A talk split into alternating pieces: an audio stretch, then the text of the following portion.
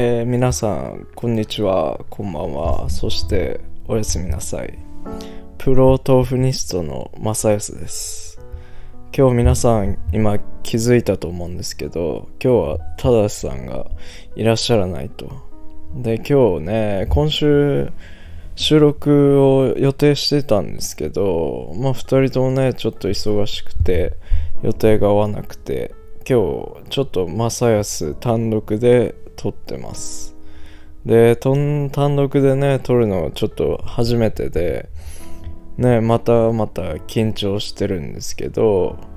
まあ一つね、今日ちょっと初めての挑戦として、寝落ちラジオなんかね、ちょっとやってみたりしたいなって思ってます。前から2人でずっとやりたいなと思ってて、今日ね、まあちょうど1人なので、ゆっくりとした感じで、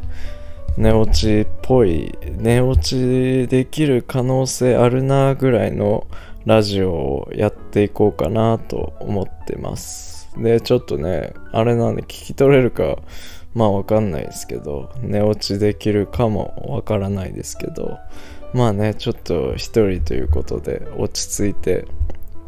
録音していけたらいいなと思ってます。で今ね落ち着いたってって感じなんですけど実はね今結構心臓がバクバクしててっていうのも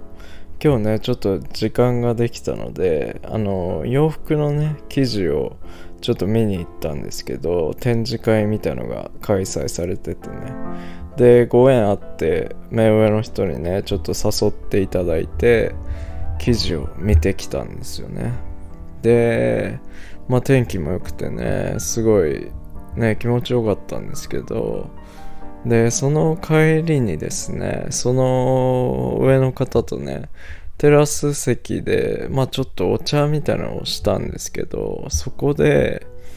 アイスコーヒーを一杯飲んだんですよね。で、まあ普通だと思うんですけど、正康は、結構そのカフェインが苦手なんですよね、意外とね。で、今、そのせいもあって、心臓すごいバクバクしてて、全然落ち着かないんですよね、なぜかね。それで、まあなんかちょっと落ち着かないから、ラジオを撮ってみようかなと思って、今、喋ってます。はい。皆さんはあれですかね、カフェイン好きですか？結構。なんかあれですよね。集団でいるとめちゃくちゃコーヒー飲んでる人とかいらっしゃるじゃないですか。ねああこの人毎日コーヒー飲んでんなみたいな。ね自分はあんまね飲まなくてカフェイン取るとすごいもうバクバクして目がパキパキってなっちゃって全然あれなんですよね。体に合わないというか。なのにちょっとなんかねその方がアイスコーヒー飲んでたので頼んだのでね流れでああ私もみたいなのでカッコつけたのかわかんないですけどアイスコーヒーなんてね飲んじゃって何やってんだって感じですけどね今ちょっとなんか落ち着かないです。そわそわしててで撮ってる状態です。でまあねカフェインはねあんまね取んないんですけど高校とか中学の時ねバスケをやってたのでその時はねまあ若さもあってまあ聞いてる人やったことあるかわかんないんですけど自分たちの時はなんかそのポカリスエットにレッドブルーを混ぜるっていうのがちょっとね流行りじゃないけど一部の人がやっててそれをやるとなんかねいい感じにテンションが上がってくるというかで試合前までに飲んだりするんですよねそれをね。でそれやってるとまあポテンシャルよく発揮できるというかテンションまあある程度高くてみたいな。でもその時もまあ若かったったんですけどやっぱりね動機がね結構するんですよね。レッドブルーモンスターとか飲むと。だから普段からね結構飲んでる人見るとあすごいなって思ったりとか。なんならレッドブルーの缶って結構ね長いじゃないですか。サイズあったりしてね。だからすごいなって思ったりするんですけど。だからね今全然落ち着かないです。やっぱカフェイン向いてないんでしょうね。寝れなくなるし。だから今日ちょっと寝れないかもしれないです。寝落ちラジオやってるのにお前寝れないみたいな。ちょっとなんか複雑な状況になっちゃったりしてるんですけど。まあねちょっとそんな正康の独り言をまあ寝そうな時に聞いていただけたらなと思ってます。はい。でですね今日は一人なのでちょっとなんかね軽くトピックを決めてまあゆっくりね話していけたらいいなって思ってるんですけどまあそのトピックとしては今日なんか好きな映画みたいのをまあちょっとね喋っていけたらいいなと思ってます。で皆さん結構映画とか好きでしょうかね？まあ多分嫌いな人は逆にそんないないと思うんですけど。あれですよね。最近 Netflix とか Amazon プライムとかができて映画を行く機会っていうのはね増えたと思うんですけど。それこそねコロナがあって映画館とかにねあんま行けない時期とかね最近だとあったのでまあ映画好きだ好きだよみたいな。あと家で見る人多いと思いますね。で自分はねその中でも結構レイトショーが好きで夜行ったりするんですけどっていうのもなんか自分人が人がいるっていうか結構ね動きとかが目に入っちゃうとあんまり集中できないタイプでね。だからあの映画見てる時あんま飲んだり食べたりとかしないんですけどで周りにね動いてる人がいるとちょっと気散っちゃったりとかねしちゃうのでまあ映画見るときは一人でレイトショー行ってゆっくり見てるんですけど。でねまあそんなこともありねたまたまちょっと映画をねこの前見たので話そうかなと思って。好きな映画について。で自分の好きな映画はあのそして父になるっていう映画なんですけど多分ね結構これ有名なので見たことある人多いと思うんですけどあの是枝監督シリーズというかねあの福山雅治さんとリリー・フランキーとキキキリンさんまあ有名なねその辺牧陽子さんとかその辺が出てるんですけどまあこれがね私結構好きなんですよね。その深めのヒューマンドラマというかまあ考えさせられるまあ結構映画なんですよね。でまあストーリーはねちょっとネタバレになるんですけどまあちょっとあこの後見たい見たことなくて見たいという方はもうこの展開でもちょっと一回寝ていただいてまあ飛ばしていただけたら幸いではあります。で まあちょっとしたあらすじとしてまあね2つの家族がいてまあ結構富裕層な家族と貧困な貧困まではいかないですけどまあちょっとねあの貧乏っぽい家族2つの家族がいてその子供がね同じ病院で生まれたんですけど入れ替わっちゃうんですよね。まあ理由があって。でそれがまあ小学校入る前ぐらいに気づくと。でそれぞれ2つの家族が話し合ってそれまで育ててきた時間をとってそのまま育てるのかそれとも本当の血縁関係を選ぶのかどうかみたいな深いストーリーになってるんですけどまあもうトピックっていうかまあテーマからして結構深いですよね。で結構各場面見どころがあってすごい面白いんですけどその中でもね結構そのまあ俳優女優さんの演技っていうのはまあすごいんですよそこでとにかく。自分はあのキキキリンさんの演技がめちゃくちゃ好きでキキキリンさんね今もうちょっと亡くなっちゃって残念なんですけど演技めちゃくちゃうまいんですよねキキキリンさんね。もうなんかもう演技してるっていう感じが全くしないくらいナチュラルで。でねリリー・フランキーさんとかもね福山雅治もまあ出てる人たちはもうそこは本当に演技うまくて。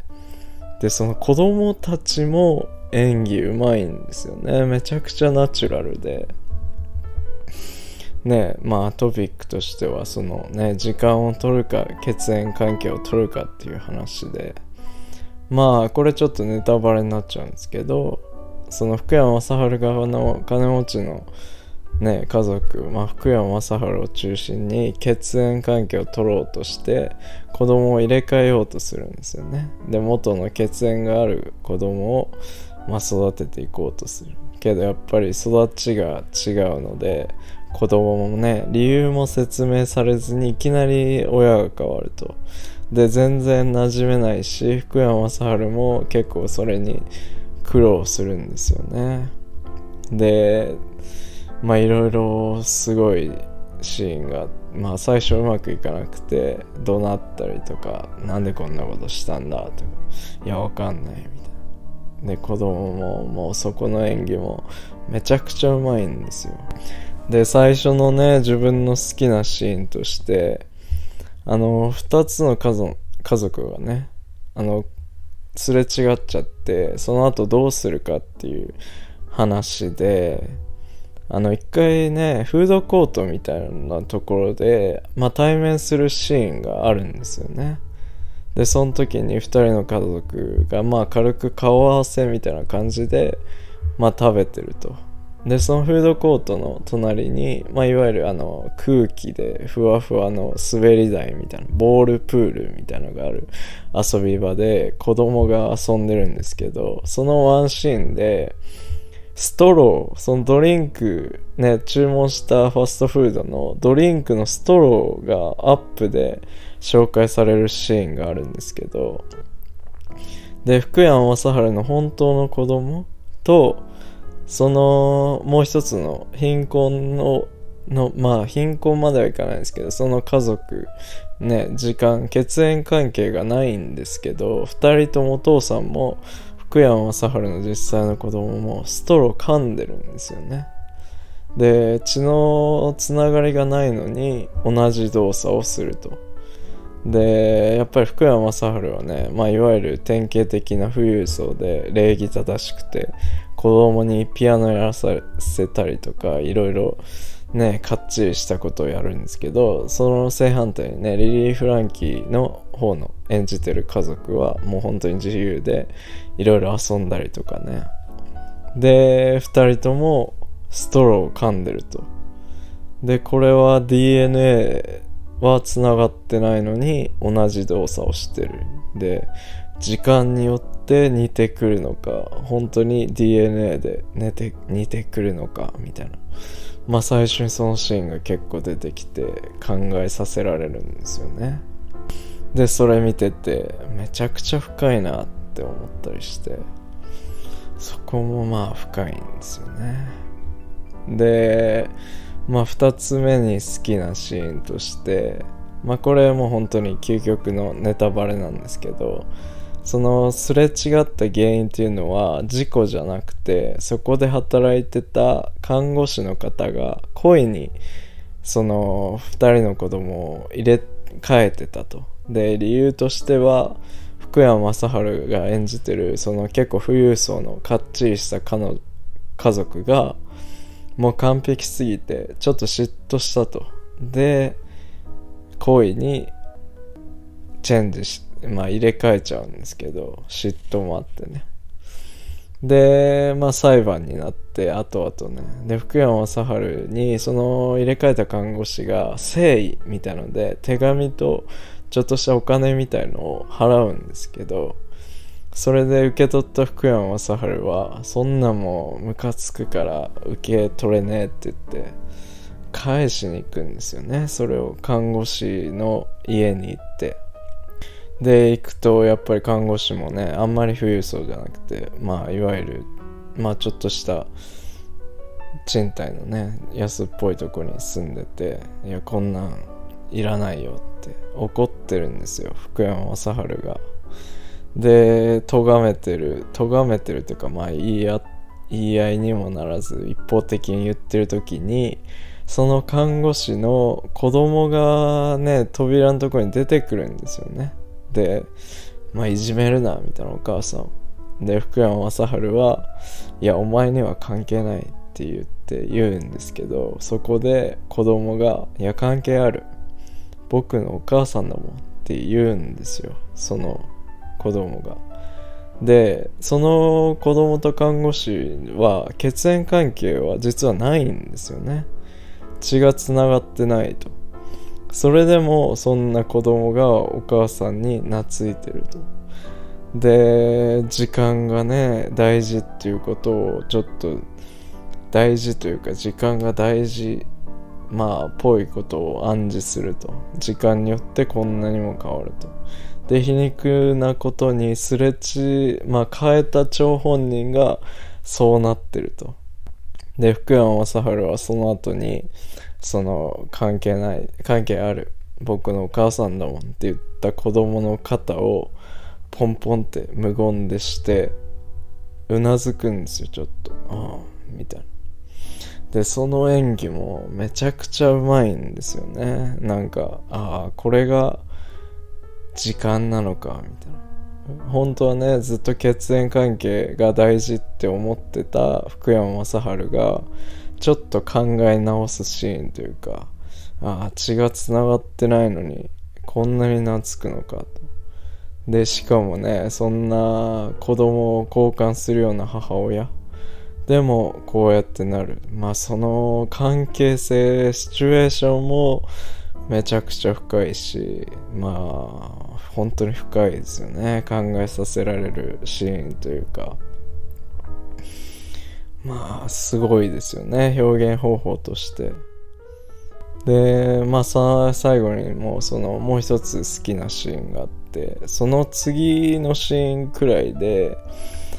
なんかね福山雅治はすごい大手の企業で建築系のね仕事をしてるんですけどその裁判が原因でちょっと左遷されちゃうんですよね上司に。左遷というかいやお前こういう状況だからちょっと一回ゆっくりしろよみたいな言われるんですよ。でもまあ福山雅治はそんな恥そんな抱えてるのはもう恥だみたいな思ってるんですよ。完璧人間なのでね。でいやそんなんいいですよみたいな。私もっとできますみたいな。でも上司は気使ってかまあ何なのかちょっと分かんないですけどいやお前一回ゆっくりしろっていうことでね左遷みたいな感じになるんですけどそこでまあ建築系なので人工的に作った林森の話をするんですけどそこでねなんかセミの成長の話をね一人紹介されるんですよね。男性と福山雅治がそこをねいてまあその紹介役みたいな人がいてでセミの抜け殻みたいなの持ってこれもここでって聞く感じでこれが定着するまでに15年かかるんですよみたいなこと言うで福山雅治は「あ15年も?」みたいなでその紹介してる人が一言だけ「長いですか?」って聞くんですよね福山雅治にでその男性もちょっとその言った後に軽い微笑みみたいなのを浮かべるんですけどまあその表情もねめちゃくちゃ深いんですよね。そのセリフがないのになんか考えさせられる。何かその定着とか馴染むまでに15年はかかるよっていう。なんか多分福山雅治もその抜け殻を見ながら何か考えてる表情でセリフないんですけどずっと見てて。まあ子供はね多分小学校行く前なので56歳くらいなのかな。でまあセミが定着するのは15年と。でちょうどね子供ね血縁関係を最初選ぼうとしてるので交換して無理やり育てようとするんですけどまあやんちゃでね全然馴染めないとうまくいかないと。でその時に15年長いですか？って言われて15年もかかるのか？と実際どうなんだろう？っていう血縁関係か時間か？みたいな。そこでまた考えるんですよ。でめちゃくちゃ深いなって思うシーンなんですよね。でそのまあね33つのシーンがあってめちゃくちゃ好きなんですけど。で結果的にねこれもねこれもねネタバレですけど福山雅治はあって気づいて時間の方をね取ることになるんですよね。でそのきっかけとしてなんか家でちょうどその血縁関係をを持った子供に戻してちょっと月日が経って馴染んでくるんですよ。で家で2人3人お母さんと福山雅治と子供で遊んでるシーンがあってめちゃくちゃ楽しそうででキャンプしようみたいな。家の中でキャンプしてるシーンとかもあってその時にふと福山雅治があのカメラをね振り返ってるんですよね。一眼レフ。で子供ともともとねそのもともとずっと育ててきてた子供がそのカメラをよく使ってて隠れて実は福山雅治のことを写真を撮ってたりするんですよ。でそこで不意にそれを思い出しちゃうと。今までも血縁が大事だと思ってて戻ってその今まで育ててきた子供を忘れようとしてたのにふと出てきて泣き始めちゃうんですよね。でその演技もめちゃくちゃうまくて。でそれもあって結果的にそう時間が大事っていうことに気づくのかな。で戻るんですよね。でそのシーンもめちゃくちゃ感動的なんですけど戻って。っていうまあ終わりなんですよね。でまあ本当にそのシーンとかまあ全部いいんですけど特にそれらのシーンがね自分は結構考えさせられたシーンというか好きでたまに見返しちゃうんですけど今でも。あんま新しい映画じゃないんですけどね。けどやっぱり今までで一番好きな映画だなって思います。はい。なんだろう。皆さんもね好きな映画とかあるかわかんないですけどまああるだろうけど。そうですね。多分ありますよね。でもまあ私が今までで見た映画で一番好きですね。